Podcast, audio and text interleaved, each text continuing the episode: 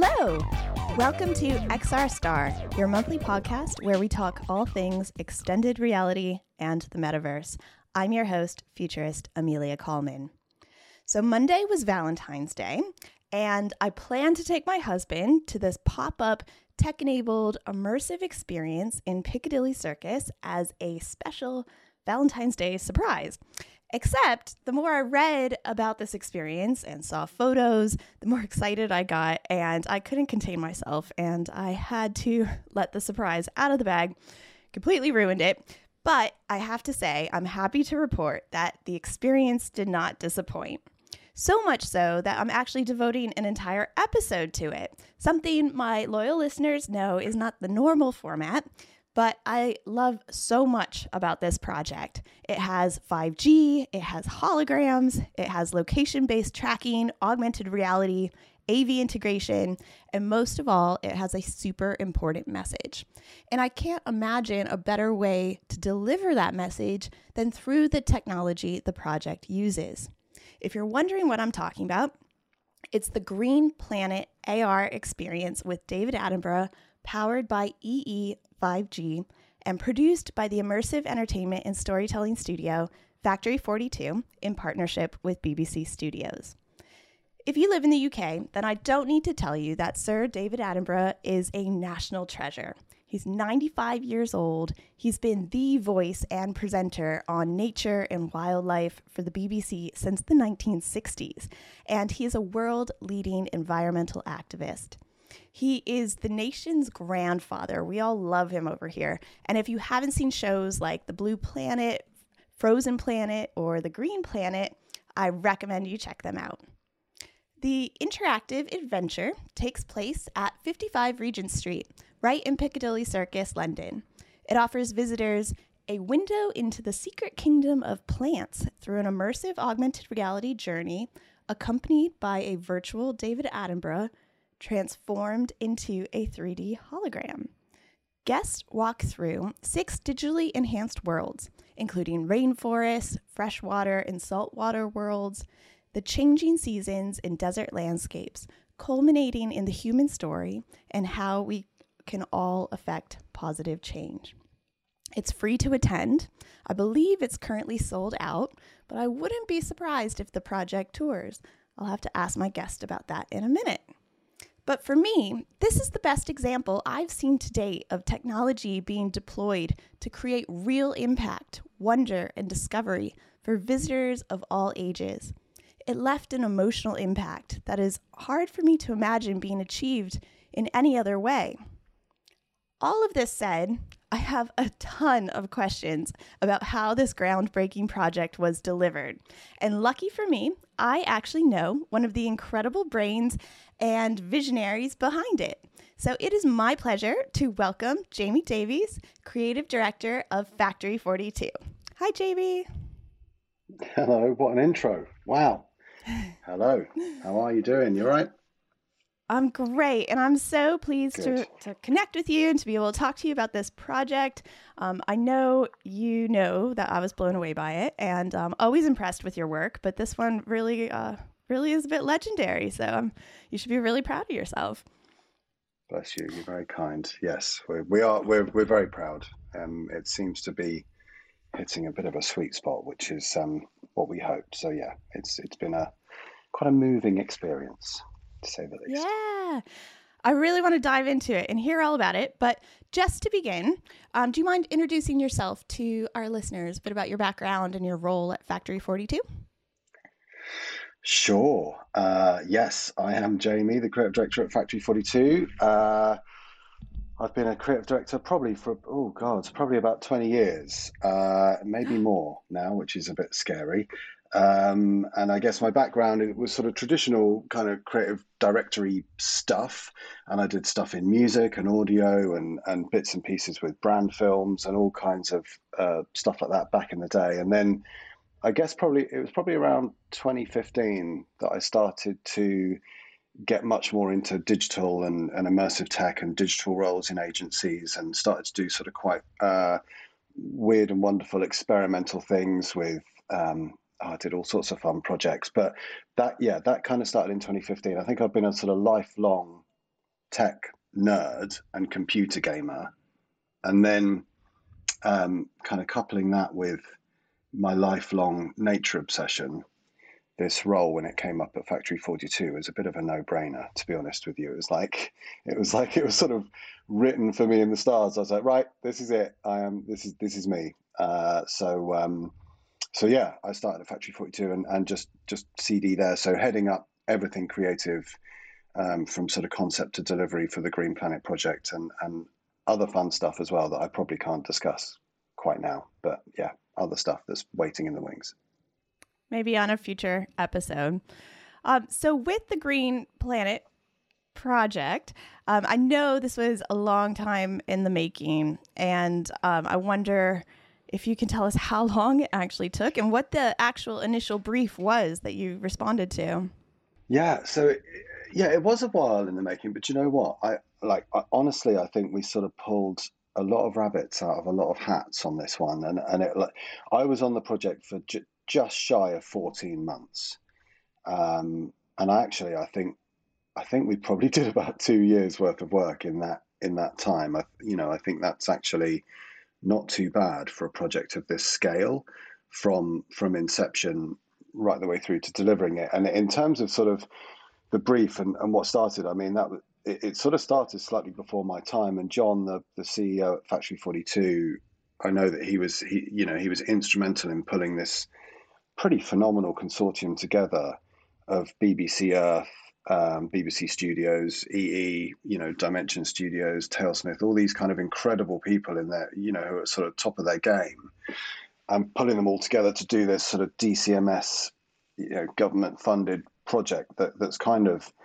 I, I, think I think the original ambition was to be this this sort of ultimate use case and and, and a really good um, sort of proof of concept. It's an R and D thing really for for five G, um, and and and when I was contacted about it, it was literally I think a sort of one page brief of look, we want to do something to do with the environment, with sustainability. Sir David Attenborough is doing a new show. He's he's an incredible innovator, so he's interested in reaching new audiences and other ways that we can engage people. It, it might be at Kew Gardens, who, by the way, are another partner in all this. Um, it, you know, there might be something at Kew. We're not sure. He might appear as a hologram, as a volumetric capture. We're not quite sure. We don't quite know what visitors are going to do. Um, so, and and that was kind of it. It was literally this sort of one-page brief. We had all these phenomenal partners that knew that they wanted to do something, uh, and then and then it was sort of passed over to me to go, okay, so what is it? What are, you know? What are we going to do? And then and then it was the, the start of the sort of concepting work and and having to pitch and present all of that to all of that consortium as well as Sir David Attenborough as well. So um, yeah, that was that was way back when. Yeah. Well, and for our listeners, can you explain a bit about what the hardware and technology we're talking about is in the actual experience and kind of what the customer journey is? I mean, in terms of the hardware, like the, the, the whole central thing, because it is a 5G project, we knew that it had to be through mobile phones. And, and a lot of people have been, you know, mentioning, well, you know, it could have been VR, it could have been this, could have been that, but we knew it had to be through through the mobile phone. And the mobile phone is is is something that you know intrigued the consortium and certainly intrigued Sir David a lot because that's where a lot of people spend a lot of their time. So if we could captivate and capture people through that little you know rectangle, we knew that we were onto something.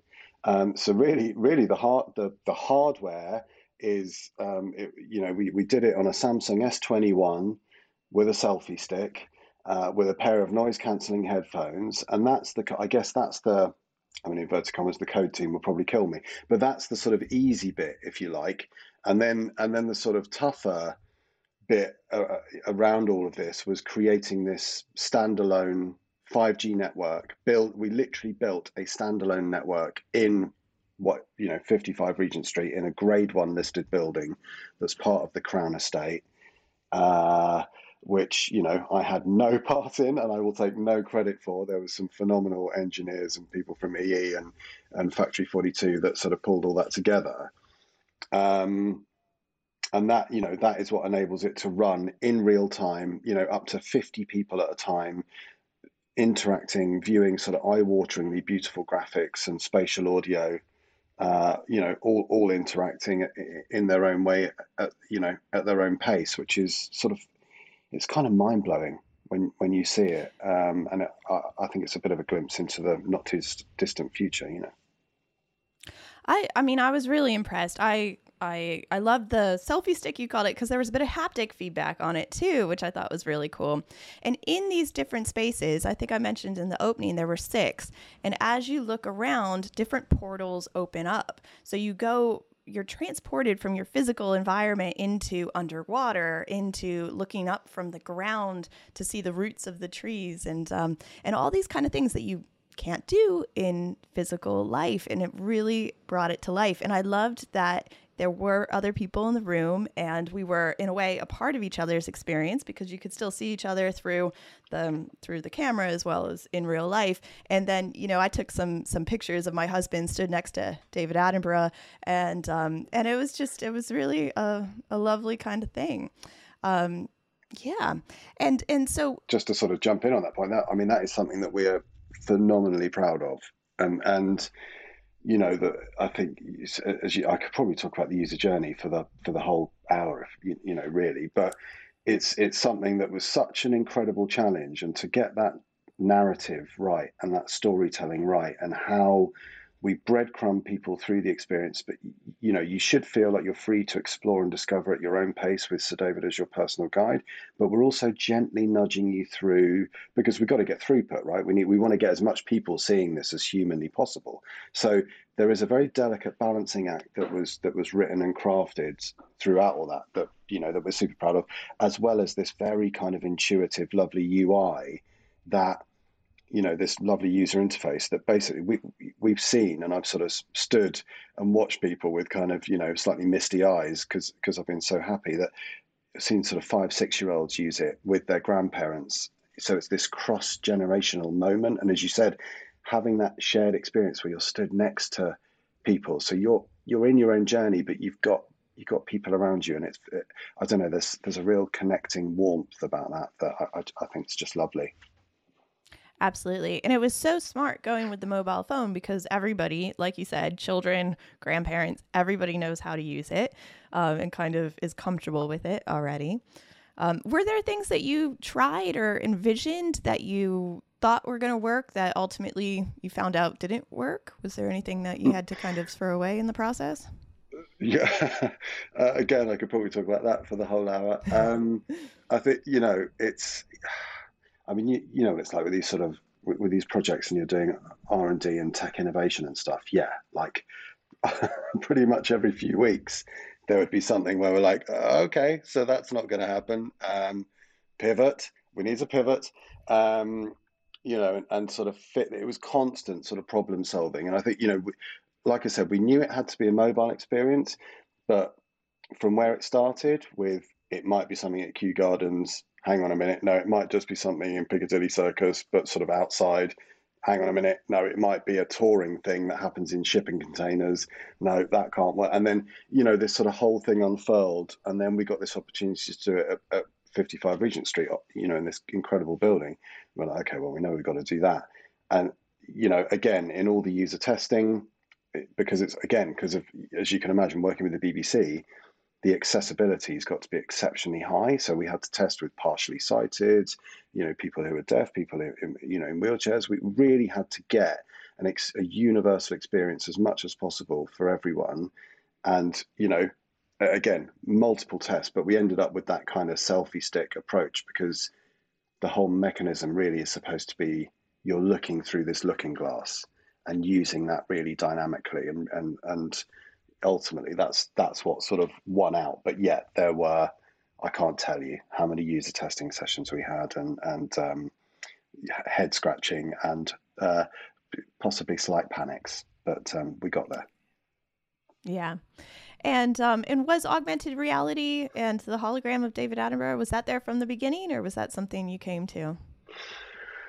No, so that was kind of, I guess that was the sort of real consistent thread. So we, you know, we knew Sir David was was really interested in the project, and when we started talking to him and sort of pitching him early concept drawings and taking him through what might be happening and, and how we could build, you know, build on the incredible um, TV show, but en- enable people to step inside it and maybe have slightly different experiences. He got really excited, um, and you know that's when we sort of knew, okay, yeah, he's he's both feet in. He's he's he's really, you know, you could see he was just sort of fizzing with ideas about all this. So I think once that happened and we and we knew we definitely had access to to, to Sir David and we, he was up for the Volcap session, um, which uh, was done at Dimension Studios, which is incredible. But it was sort of an industrial estate um, in the back end of nowhere. So he's probably you know David's used to being in Alaska or the rainforest or something. We took him to an industrial estate, bless him, but he was very good about it. Um, and uh, yeah, he was he was just incredible. He got it. He just because he's done stuff like that before, right? With with VR, with, you know, Factory Forty Two did something called Hold the World way before my time with him in VR, and he's obviously done those amazing things at the Natural History Museum where he's pretending to see a you know extinct animal and stuff. So he he he gets it, and uh, and that you know that was the red thread through it all. Yeah. Yeah, I wanted to ask you how what it was like to work with him and also if it was different kind of working with a celebrity client than than working with a non-celebrity client. I got I got to say like and I you know I'm a I'm an Attenborough sort of diehard devotee so um and and I have been since I was 3 so when I told my mum about this project originally she was just oh my god you know just the sort of absolutely over the moon um, that I would get to to potentially meet him and I did uh, and I met him on Zoom a few times and then met him in the flesh. And uh, so he is everything that we sort of hope that he is, um, and probably a bit more. So, you know, zero entourage, turns up with his wonderful daughter, Susan, in a sort of second hand car. Um, you know, covered in the, the car's sort of covered in twigs and stuff. And he, you know, he wants to meet everyone, of which we had to be very careful because it was, you know, sort of COVID times, so everyone had to be mega, mega tested, and we had to be extremely cautious. Of course, being that he is the you know the world's greatest national treasure, but he's just interested and he wants to chat and he wants to go through. And, and, and you know, it was incredible because myself and a, and a couple of my colleagues uh, worked on the script for him. So we did a sort of probably about twenty pages of script, and um, but he'd gone through it all. He had notes, he had thoughts. He was like, you know, Jamie, would you mind if I said, so, uh, like, David, please, if you want to change anything, you go for it. I'm not. There's no way I'm going to say no. You can't change that, David. Please say my words. Um, so yeah, it was it was it was crackers, and and because he's vegetarian, and you know, quite a lot of us on the shoot are vegetarian. And you know, I sort of proudly turned up in my electric car, thinking, you know, he's gonna he's gonna give me extra brownie points for that.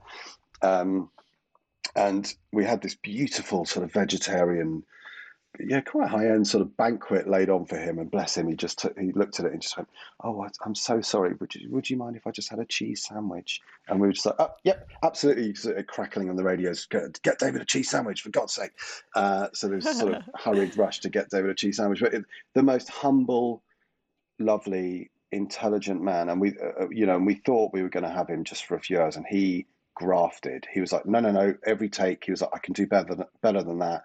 Give me a second. And he just he just wanted to deliver gold dust, and it, you know, and and he does. And it and it was, I think everyone that day, you know, everyone was very misty eyed looking at the monitors, and it was a bit of a pinch me moment.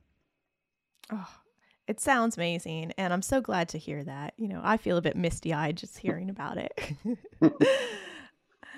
Um, I know that a lot of our listeners are involved in the AV world and AV integration, and you got to do something that I think a lot of people aspire to, which is um, there was to celebrate the opening, there was a Green Planet experience um, billboard on Piccadilly's famous curved screens.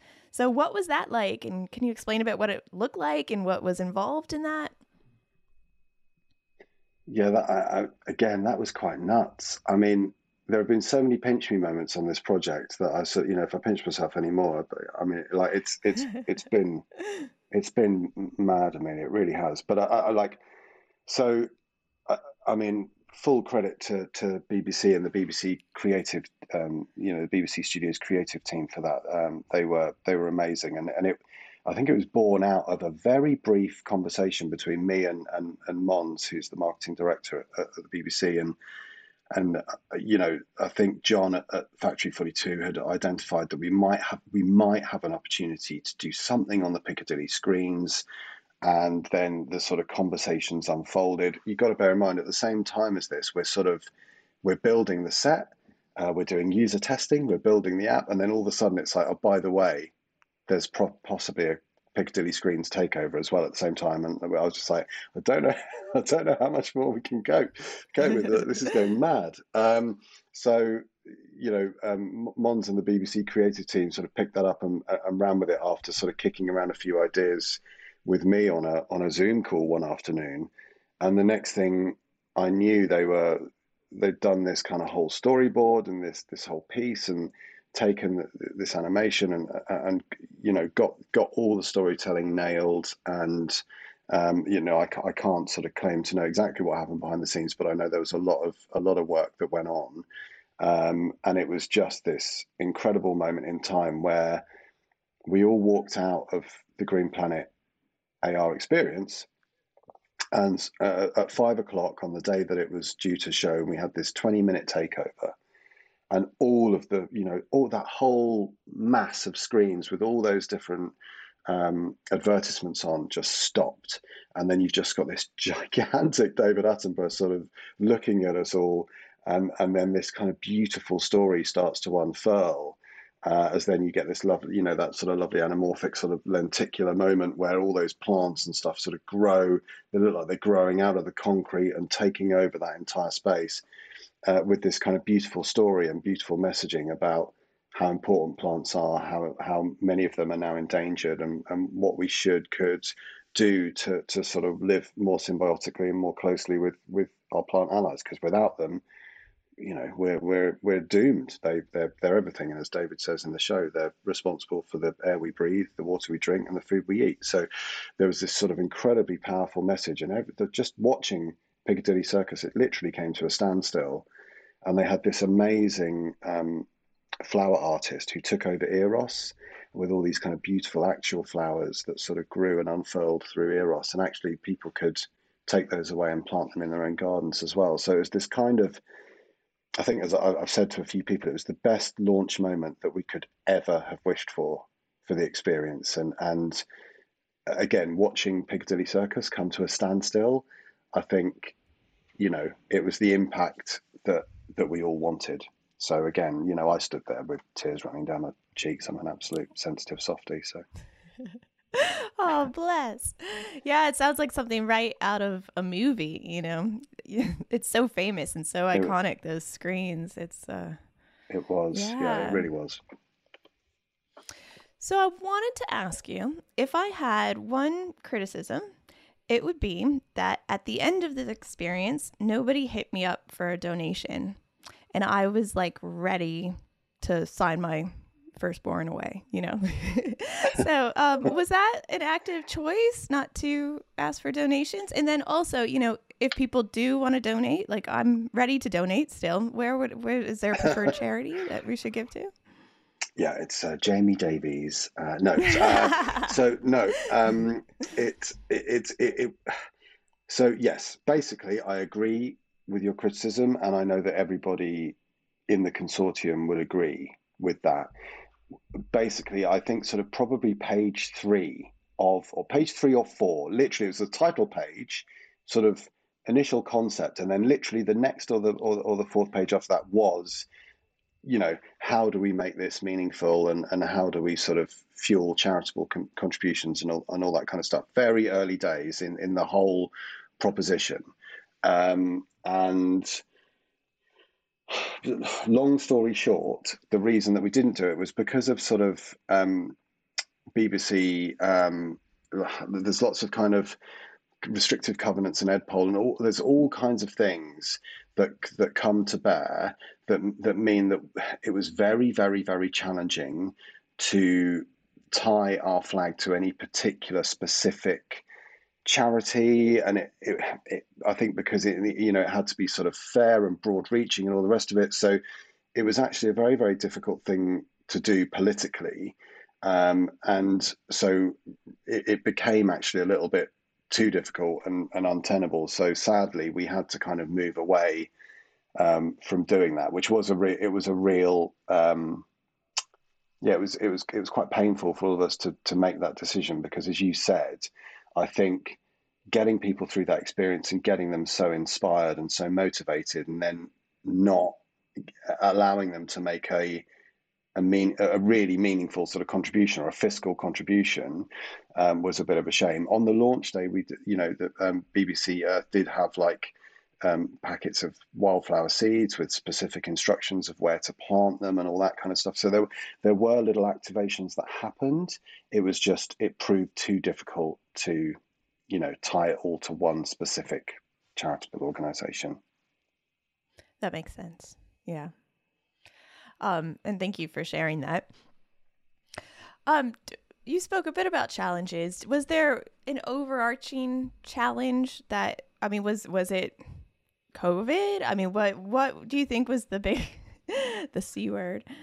Not Boris. Um, yeah. um, was what was the biggest challenge working on this project? Oh man. Um, again, that's an inc- that's an incredibly difficult question to answer. I was, you know, because you, I, without exaggerating, there's probably you know anywhere between ten and fifty challenges on a daily basis where you have to make quite tough, you know, creative calls or or various calls based on sort of new constraints and new information. You know, sort of case in point, the, the thing I just mentioned about sort of charity, which is quite a tangible one. But you know, there were there were from the sort of mini to the to the massive uh, there were challenges really on a daily basis. And and just sort of going quickly into that COVID point, you know, when I when I joined Factory Forty Two, and I, and I was sort of getting very effervescent and excited about this project.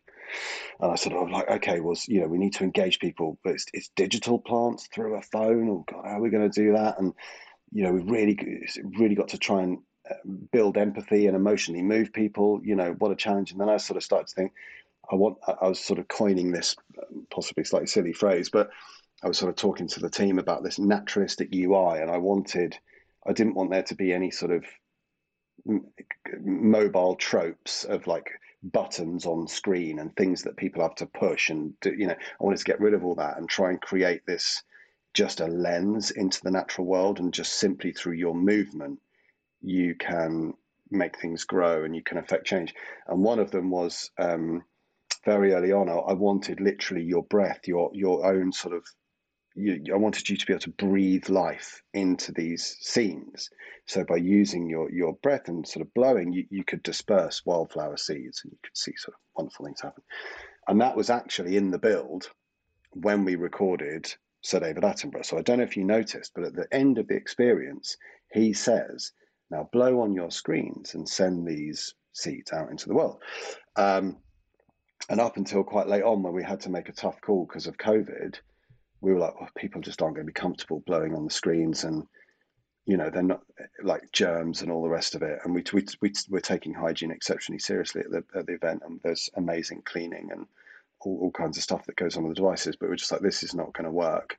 So we had to, you know, make the decision to can that and go a different a different UI route. But um, I think you can possibly still. Maybe we switched off the microphone, but you know, all the code te- code team figured that out and and implemented it. So that's what I mean about all the time. They were like, "We got to change this. We got to pivot on that. We got to backpedal on that a bit or dial that bit up." So it, you know, it was an amazing team effort to see everybody just passionately heads down trying to crack all of these tough problems on a daily basis. Yeah. Yeah. And that's incredibly inspiring because obviously this did take a huge team to to put this all together and to make that vision come to life. And kind of along the lines of that, for other kind of brands who maybe are thinking about doing immersive experiences or even integrators who want to maybe get into this space, do you have any kind of advice that you would give them in kind of executing immersive experiences? Is there any big kind of lesson that you think you can share that you learned? That's a that's a good question. It's a tough question as well. I think because this this I mean this this project was a bit of a beast, and you know, and it, and it, it was it was big, you know, big brands, big partners, you know, brand new technology, uh, an, an absolute national treasure, you know, sort of stuff that no one's seen before. So, uh, and as you said, that, that it was that really was down to the team, you know, and it was recognizing that no one person could do it on their own, and it was and it was sort of putting putting hands up and admitting where where the sort of strengths began and ended, and where you needed other partners to bring that vision to life. And I think that there was an incredible um, amount of just passion and goodwill and all that sort of stuff across across the consortium that that made it happen. And it wouldn't have happened without that. Uh, and compromises being made and egos being sort of put to bed and all that sort of stuff. You know, people just had to you know that you sort of you just you were all in in together and it didn't sort of matter how big or how small the brand was you had to just figure it out and that was really impressive and beautiful to see so team you know it sounds a bit of a, an old cliche but to, you, you know i don't think any one company can do this stuff on their own and it is teamwork and it is you know with immersive tech and pulling off really good interesting exciting new experiences you need to partner with with really great people and and um, you know just be prepared to to to kind of properly work on it together. And then in, i mean it's it's impossible to say much more advice than that because i think every project is probably so different. Um, you know I, I wouldn't know quite where to start but i think it's it's understanding that most companies and most brands can't do it on their own. And i think you know brands not being sort of brandy about it would is a great start and, and deferring sometimes to the knowledge of the of the tech guys you know who do it day in day out i think is a really great start. And it was it, that happened on this and it was beautiful yeah, I think that's such a great point. And to me, that's really at the heart of the metaverse and XR, and uh, you know, knowing where your where your talents and your skills start and where they stop, and also who to turn to and who to talk to. Because if if XR and if immersive experiences and the metaverse are really going to take off and become part of our everyday lives, then you know, no one company can do it together. And um, I absolutely agree with that. And I want to kind of give you my final question, which is a bit of a step back from the project. And this one's more around the bigger picture of XR, the metaverse, immersive experiences, and where it's all heading. Wonder if you could share maybe what your biggest hope is for this industry, and then also maybe your biggest fear.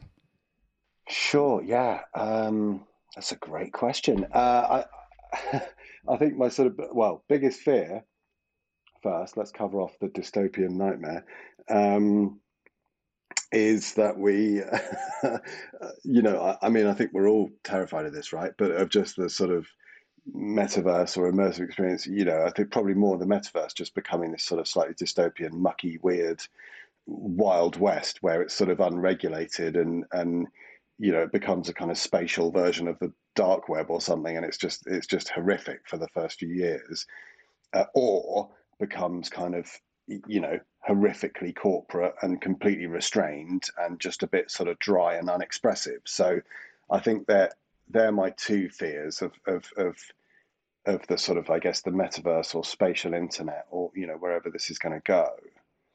Um, and i hope it isn't the case. And uh, but i think in terms of the hope and again sort of i guess it's apologies to slightly link it back to the project but you know, we have we've we've just made a sort of metaverse thing, right? I mean, it is spatial internet, and you get to walk around a building with David Attenborough, and you have this incredible experience going through all these different lands, and as you said, doing things that you could never normally do.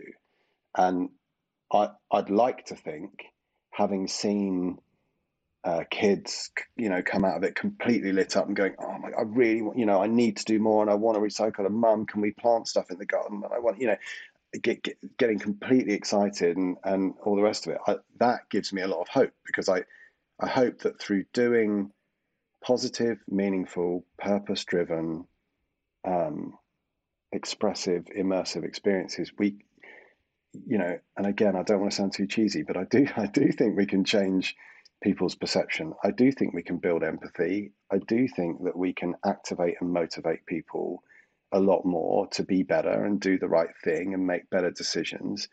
And you know, this experience has, has I think, shown a few people at least, hopefully, that that that could work. So, you know, it, it's it's given me an awful lot of hope that sort of um, you know all is not lost, and and we're not going to slide into some sort of you know meaningless digital nightmare. Yeah.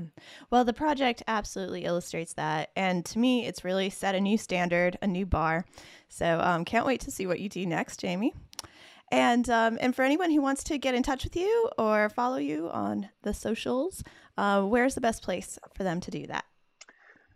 Uh, I'm slightly well. I'm trying to get better at the old socials. I'm trying to get better, Amelia. But I mean, uh, I'm on. Uh, you know, I'm on LinkedIn. You can find me. Uh, you know, Jamie Davies and creative director Factory 42. You can find me on there, no problem. Uh, I am on Instagram, I think, as Mr. Jamdav. I think I'm on Instagram and Twitter as Mr. Jamdav. Uh, so if people want to find me on there and uh, fire any extra questions or connect, you know, I'm, I'm happy to do that. I'm not very good at posting pictures, but I do occasionally do stories. Uh, so, um, so yeah, that's that's where people can find me.